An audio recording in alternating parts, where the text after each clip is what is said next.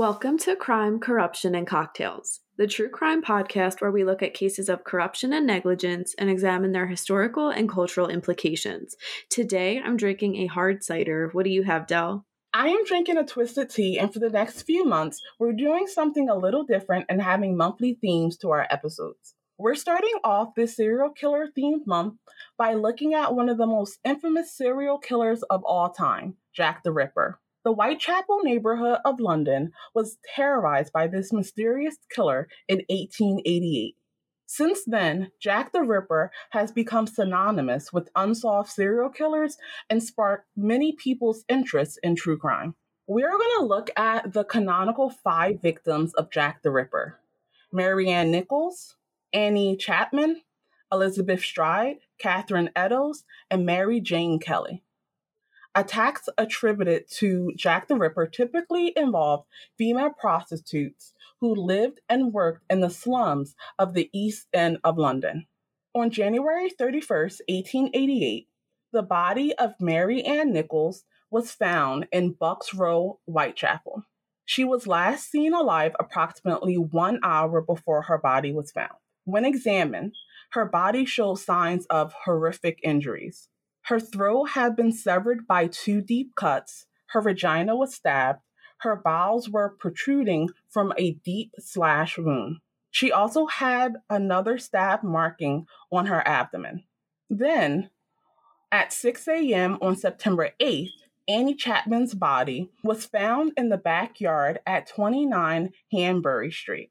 She exhibited the same wounds as Nichols, with the addition of her uterus and sections of her bladder and vagina being removed. While investigating Chapman's murder, a witness, Elizabeth Long, described a man she saw Chapman with about thirty minutes before her murder.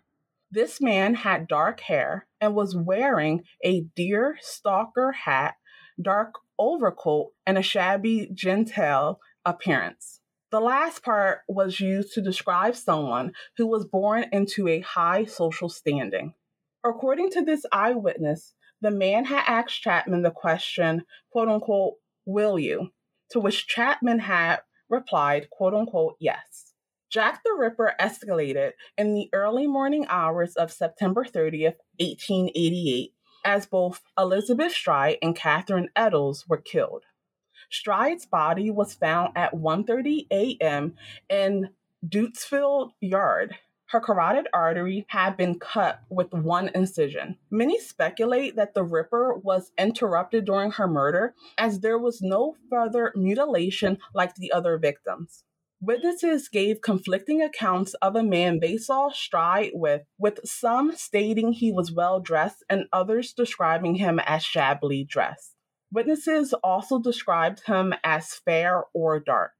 Catherine Eddowes' body was found about forty-five minutes after Stride's body in a corner of Mitre Square.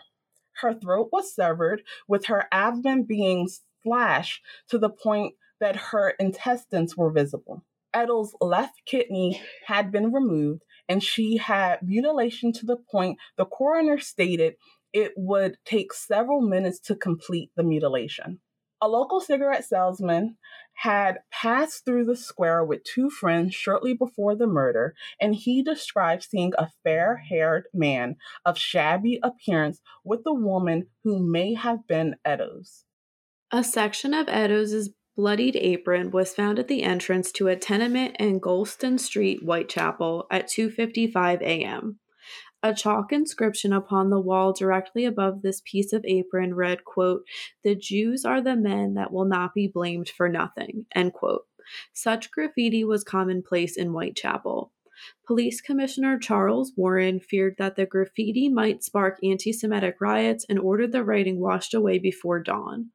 The message appeared to imply that a Jewish person, or Jewish people in general, were responsible for the series of murders, but it is unclear whether the graffiti was written by the murderer on dropping the section of the apron, or it was merely incidental and nothing to do with the case. The last canonical victim was Mary Jane Kelly. Her body was found lying on a bed at thirteen Miller's Court. She received the worst of the Ripper's wrath, with her face, quote-unquote, hacked beyond all recognition. Her throat was slashed and her abdomen was emptied of its organs. Her uterus, kidneys, and one breast had been placed beneath her head. Her heart was missing from the scene. Multiple ashes found within the fireplace at thirteen Miller's Court suggested Kelly's murderer had burned several combustible items to illuminate the single room as he mutilated her body. One thing that added interest to the case were the letters Jack the Ripper supposedly sent. Three letters that received the most attention were the quote-unquote Dear Boss letter, the quote-unquote Saucy Jacky postcard, and the From Hell letter. The Dear Boss letter was dated September twenty-fifth and postmarked September twenty-seventh. Scotland Yard obtained the letter from the Central News Agency. It reads, quote, Dear Boss, I keep on hearing the police have caught me, but they won't fix me just yet. I have laughed when they look so clever and talk about being on the right track. That joke about leather apron gave me real fits. I am down on whores and I shan't quit ripping them till I do get buckled. Grand work the last job was. I gave the lady no time to squeal. How can they catch me now? I love my work and want to start again. You will soon hear of me with my funny little games. I saved some of the proper red stuff in a ginger beer bottle over the last job to write with, but it went thick like glue and I can't use it. Red ink is fit enough, I hope. Ha ha. The next job I do, I shall clip the lady's ears off and send to the police officers just for jolly, wouldn't you? Keep this letter back till I do a bit more work and then give it out straight. My knife's so nice and sharp, I want to get to work right away if I get a chance. Good luck, yours truly, Jack the Ripper. Don't mind me giving the trade name. P S. Wasn't good enough to post this before I got all the red ink off my hands. Curse it. No luck yet. They say I'm a doctor now. Ha ha. End quote. At first, the letter was considered a hoax, but when Catherine Eddowes' body was found with a nick in her ear, the letter gained investigative importance. The Saucy Jack postcard was sent and received on October first, eighteen eighty-eight. There is some dispute over the authenticity of this postcard due to it not containing any non-public information. The text reads, quote, I was not codding dear old boss when I gave you the tip. You'll hear about Saucy Jacky's work tomorrow. Double event this time. Number one squealed a bit, couldn't finish straight off. Had not time to get ears off for police. Thanks for keeping last letter back till I got to work again. Jack the Ripper, end quote. Police later said that the Dear Boss letter and the Saucy Jacky postcard were written by a journalist. In nineteen thirty-one, journalist Fred Bess of the Star claimed that all the letters written and signed, quote-unquote, Jack the Ripper were in order to, quote-unquote, keep the business alive. The truth of the actual writer is still unknown. However, in twenty eighteen, a forensic linguistic analysts found strong linguistic evidence suggesting that this postcard and the quote-unquote Dear Boss letter were written by the same person. In the years after the Ripper murders, the Saucy Jacky postcard disappeared from police files. Although the Dear Boss letter was recovered in nineteen eighty-seven, the Saucy Jacky postcard is still missing. The quote-unquote From Hell letter was sent to George Lust, the chairman of the Whitechapel Vigilance Committee, in October eighteen eighty-eight. It came into the possession of the City of London Police and later transferred to the Metropolitan Police. The original letter and the kidney which accompanied it have since been lost or stolen, along with other contents that were contained in the Metropolitan Police Ripper files. It reads, quote, From hell, Mister Lust, sore, I sent you half the kidney I took from one woman, preserved it for you. Together piece I fried and ate. It was very nice. I may send you the bloody knife that took it out if you only wait a little longer. Sign, catch me when you can, Mister Lust. And one thing that we wanted to know about this letter is that it contains a lot of grammatical mistakes as compared to the other writings of Jack the Ripper. The primary reason this letter stands out more than any other is that it was delivered with a small box containing half of what doctors later determined was a human kidney, which had been preserved in spirits. As a reminder, Catherine Eddowes' kidneys have been removed by the killer. Jack the Ripper's identity has remained a mystery for over one hundred years. The identity of the killer or killers has been widely debated, and over one hundred suspects have been named. Over two thousand people were interviewed, quote-unquote, upwards of three hundred people were investigated, and eighty people were detained. We are going to look at four suspects: Aaron Kosminski, George Hutchinson, James Kelly, and William Henry Bury. Aaron Kosminski was a Polish Jew who was admitted to Colney Hatch Lunatic Asylum in eighteen ninety-one. He was named as a suspect by Sir Melville MacNaughton in his eighteen ninety-four memorandum and by former Chief Inspector Donald Swanson in handwritten comments in the margin of his copy of Assistant Commissioner Sir Robert Anderson's memoirs. Anderson wrote that, quote, the only person who had ever had a good view of the murderer unhesitatingly identified the suspect the instant he was confronted with him, end quote.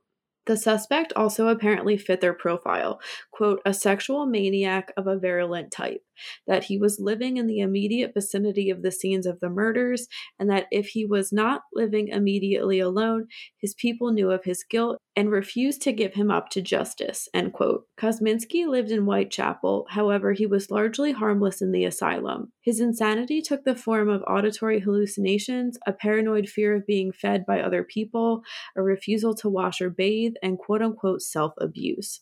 George Hutchinson was an unemployed laborer.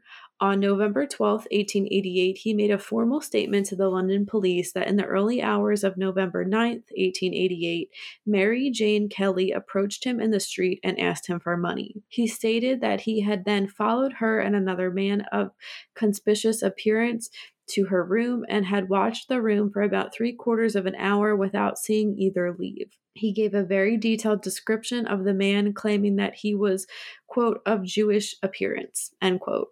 He gave a very detailed description of the man, claiming he was, quote, unquote, of Jewish appearance, despite the darkness of that night. The accuracy of Hutchinson's statement was disputed among the senior police. Some modern scholars have suggested that Hutchinson was the Ripper himself, trying to confuse the police with a false description, but others suggest he may have just been an attention seeker who made up a story he hoped to sell to the press. James Kelly was first identified as a suspect in Terence Sharkleyd's Jack the Ripper, one hundred years of Investigation. James Kelly murdered his wife in eighteen eighty-three by stabbing her in the neck. Deemed insane, he was committed to Broadmoor Asylum, from which he later escaped in early eighteen eighty-eight using a key he fashioned himself. After the last of the five canonical Ripper murders in London in November of eighteen eighty-eight, the police searched for Kelly at what had been his residence prior to his wife's murder, but they were not able to locate him. In nineteen twenty-seven, almost forty years after his escape, he unexpectedly turned himself in to officials at the Broadmoor Asylum. He died two years later, presumably of natural causes. William Henry Bury had recently moved to Dundee from the East End of London when he strangled his wife, Ellen Elliot, a former prostitute, on February fourth, eighteen eighty-nine. He inflicted extensive wounds to her abdomen after she was dead and packed the body into a trunk. A link with the Ripper crimes was investigated by police, but Bury denied any connection, despite making a full confession to his wife's homicide. Nevertheless, the executioner, James Bury, promoted the idea that Bury was the Ripper. Sir Arthur Conan Doyle advanced another theory altogether involving a female murderer dubbed, quote-unquote, Jill the Ripper. Supporters of this theory believe that the murderer worked, or at least posed as, a midwife who could be seen with bloody clothes without attracting suspicion and would be more easily trusted by the victims than a man, and also less likely to get caught because of the misogyny by police officers. Despite the murders happening in eighteen eighty-eight, Jack the Ripper remains a notorious figure. Jenny, what are your thoughts on Jack the Ripper, and do you have a prime suspect? I honestly did not know that much about Jack the Ripper before this, so thanks for educating me on this, like we keep saying, notorious figure, legend in the true crime community, and I guess like within pop culture and like just world history at large.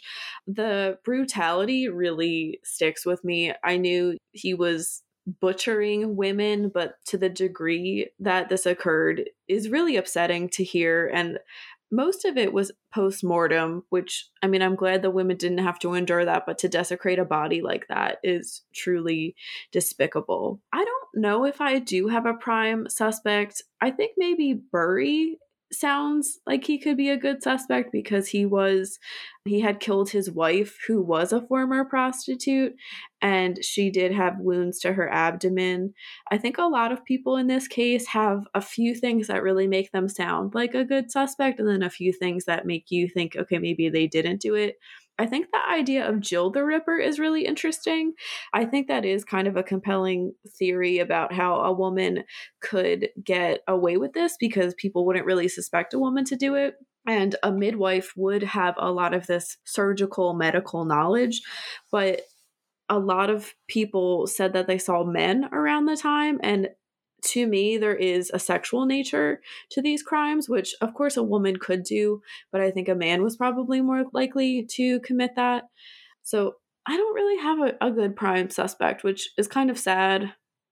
And I guess it adds to the fact that this will probably never be solved, which is upsetting too, but it's a, a wild part of time that we're going to get more into. What do you think, Del? I agree with you. I think that Jack the Ripper is one of those cases where a lot of the mythology of Jack the Ripper has clouded how brutal the murders were. I think that it's easier for people to think about brutal murders that are more recent or in modern times, like Ted Bundy or Jeffrey Dahmer, but what Jack the Ripper did to his victims really set the stage for how we think of serial killers as these diabolical people who have no respect for human life whatsoever. For me, when it comes to a prime suspect, I think James Kelly really stands out. The fact that he murdered his wife in a very similar way to Jack the Ripper, and he had escaped from an asylum before the murder started, definitely give me pause. I also, when looking at all of the suspects, like you said, there's always that one detail that stands out that kind of dissuades me from thinking that it was them. And unfortunately, I do agree with you that I don't think this is going to be solved. I think this is one of the cases where people really expected that it was going to be a deathbed confession type of thing, and then we would learn about it. But at this point, it would take some uncovering of really strong evidence to be able to point the finger at one individual when it comes to committing these crimes. We didn't touch too much on the other White Castle murders, but London during that time was a hotbed for serial killers. And so I think that also adds to the difficulty with solving this case, because while a person may have committed some other Whitechapel murders, they may not have committed the canonical five murders and vice versa.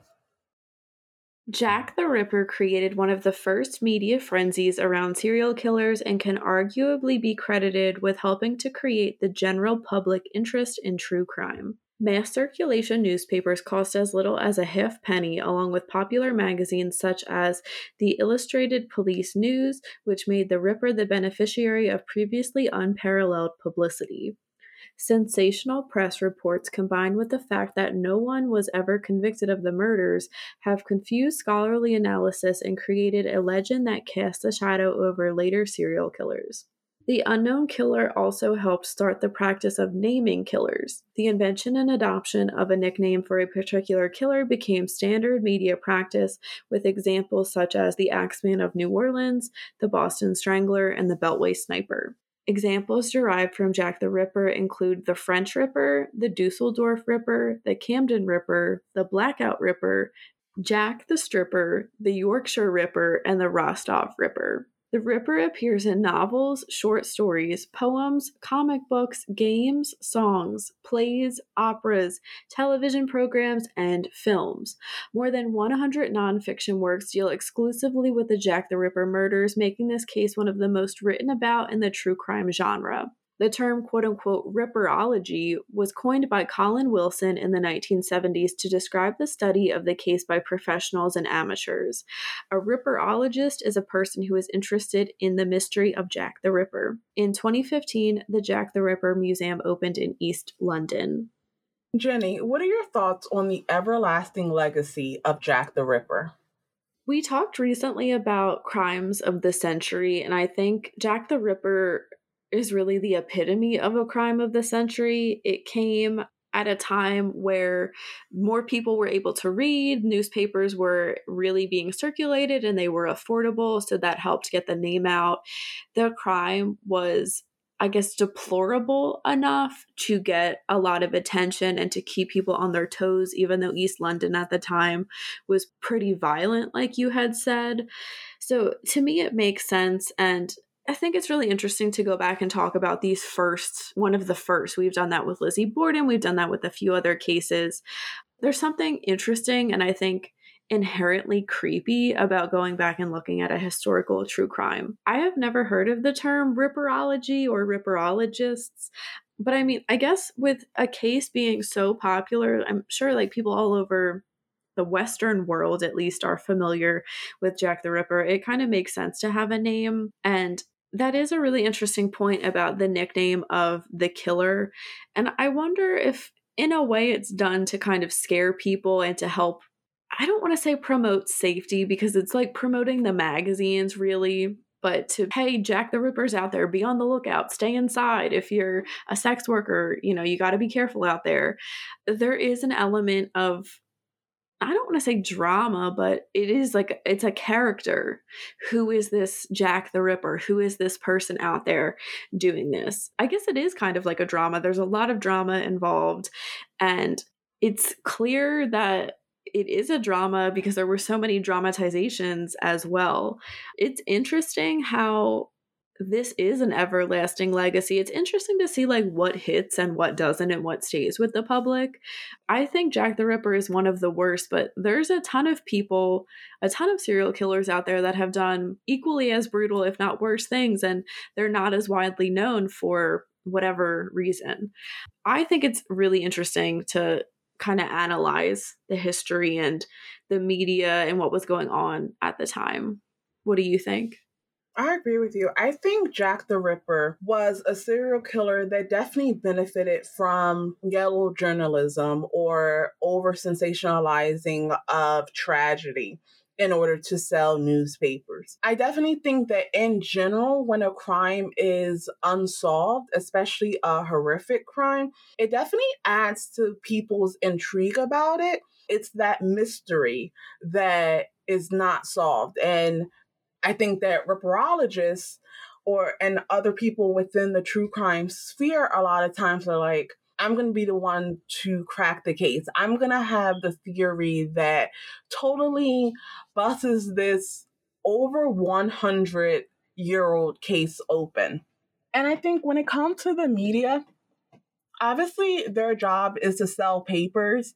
And I do think that giving a name to something, no matter how horrific, helps to do that because, like you said, it becomes a drama. Instead of this person really being known for their crimes, they're known for their name. And they are then associated with this other group of horrible people. So you have Jack the Ripper, you have the clown killer, John Wayne Gacy, you have all these names, and that's how people conceptualize serial killers in a lot of ways. It's not, oh, this person is a serial killer that killed thirty people. It's, oh, I'm learning about Jack the Ripper and his canonical five victims. Obviously, within true crime, there's always the debate of at what point are you overanalyzing or over-sensationalizing things. And I think that the major difference between current true crime and when Jack the Ripper was becoming popularized is that a lot more people are going into those gritty details so that it's not just, oh, look at this mythical creature named Jack the Ripper. It's like, no, there was a serial killer named Jack the Ripper, and this is what he did. And while we use his name in a way to make sure that people know who we're talking about, it's definitely not something that I think is good. Because I remember I shared something with you recently where it was like, how about we stop giving serial killers cool names and then maybe we'll have less serial killers. And I definitely agree with that. Like, it's a joke, but also on the other hand, it's like very real, because a part of what makes a serial killer, besides being a depraved individual, is the fact that they're seeking attention, especially those like Jack the Ripper that reach out to the police. The Zodiac Killer is probably another great example of that. So while I think that the legacy of Jack the Ripper will remain with us, I do hope that in the future we become more cognizant of making sure that we are sharing what he actually did and not just the mythology around him. You know, he's not the person that got away from the police, the person that got away with his crimes. He's the person that killed at least five women and brutalized them. Jack the Ripper also sparked what can be termed true crime tourism. True crime tourism can be broadly defined as the visiting of specific sites where murderers lived, committed their crimes, or were imprisoned. This also includes visiting sites associated with victims. In addition to the Ripper Museum, Jack the Ripper's murder sites are frequently visited, despite bearing little resemblance to the streets Jack the Ripper walked in eighteen eighty-eight. There are sites like these for other infamous killers. The Last Resort, a biker bar in Port Orange, Florida, is famous for being the site where Eileen Wuornos was arrested. The Jury Room is associated with the co-ed killer Edmund Kemper, and he was frequently seen chatting with cops there. The L and L Tavern in Chicago was apparently a place where John Wayne Gacy and Jeffrey Dahmer were regulars. Of course, there is the Lizzie Borden House in Fall River, Massachusetts, which is now a bed and breakfast museum. The Piken County Courthouse has a second-story window where Ted Bundy jumped out of it back in nineteen seventy-seven during his escape. Probably one of the most famous examples is the Amityville Horror House in Long Island, New York. The H H. Holmes Murder Castle in Chicago, Illinois, which is now a post office. And you also have the villa in Miami Beach, Florida, where Gianni Versace was murdered.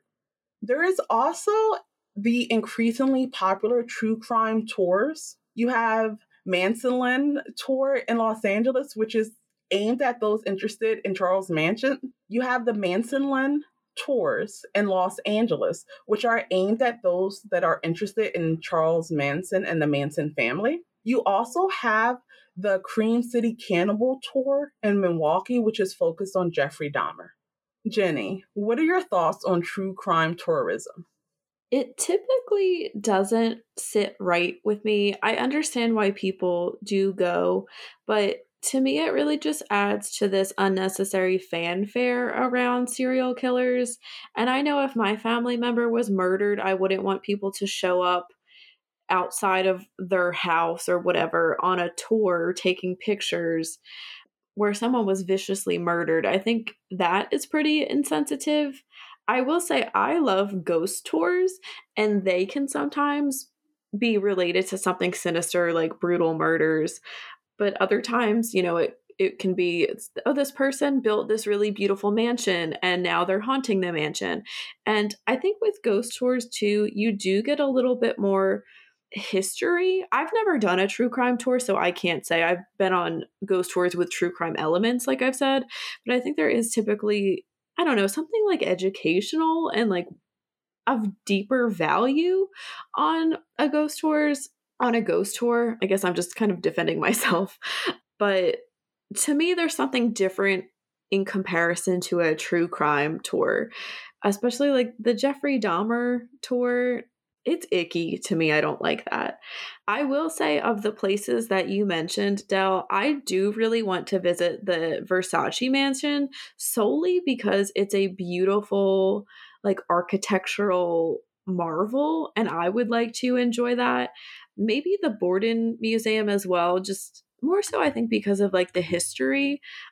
And I guess it's easy to say too, because that happened so long ago, and there's we've said this many times, it's easier to remove yourself and the horror around something when the crime happened years ago. So it's interesting to see how this has grown so much in the past. I feel like we're going to see a little bit of a decline in it at some point, because I think ethics around true crime are starting to be talked about more. But at the same time, I mean, these tours, I think, are probably newer too. So I don't know. I think it's definitely for like a select group of people. I don't think any old tourist visiting L A or Milwaukee is putting this like at the top of their list. Yeah, it just generally gives me the ick, as some people like to say. What are your thoughts? I'm of two minds when it comes to true crime tours.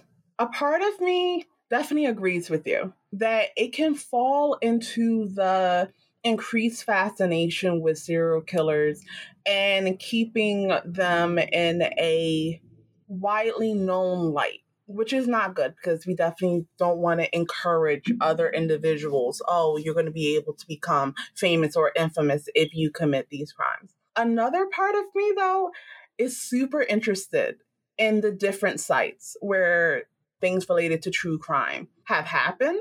And not from a sense of like needing to take trinkets or anything like that, but just being able to visualize all the different locations related to true crime stories that I've read and that we've talked about on this podcast. I think there is something to be said about actually being at the location and seeing if you get a feeling that something sinister has happened here.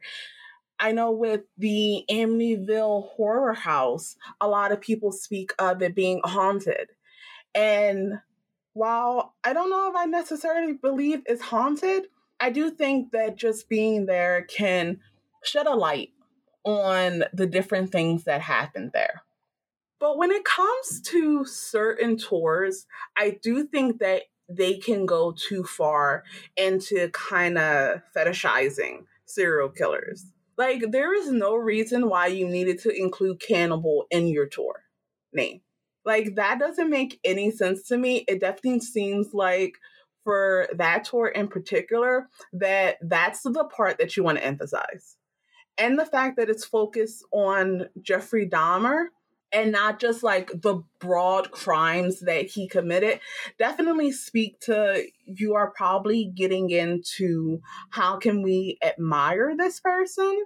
How can we really try to do those deep dives into his psyche, which at a certain point when it comes to serial killers, I don't think is very beneficial, especially if they've already been caught, convicted, and in Dahmer's case, he's deceased at this point. I think that there is a way that you can talk about true crime. I think we do it on this podcast that is respectful to victims and acknowledge the horrors of the crime, and specifically the dedicated tours. I don't think they do that.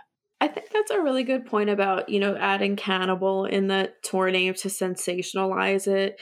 And it's almost like poking fun at it, because I think that is what Jeffrey Dahmer is so known for, like cannibalizing his victims. But there is a lot more to the crime, and it does just whittle it down to like the craziest, quote unquote, craziest element of his story. And I think you're right. I think that it is possible to do it in a more empathetic way. I understand for sure where you're coming from about wanting to visualize things, because I think in certain cases it is necessary to have a better understanding of like a layout of a building or a town or where this person was. And when we research things, like I do sometimes go on like Google Maps to get an idea. So I can understand both sides. Like I said, I think it generally be pretty gross, but I don't really fault anybody for wanting to go on any of these tours. Like I said, I'm a ghost tour person. There's a lot to be criticized, I think, with the tours. But yeah, at the end of the day, I'm not going to fault anybody for wanting to, you know, learn more or anything like that. That wraps up this week's case. Thank you for listening. Let us know in the comments what you think about Jack the Ripper. You can read more about this case and how to support us in the links below. We will be back next week with a brand new episode focused on the Bloody Benders. As always, stay safe.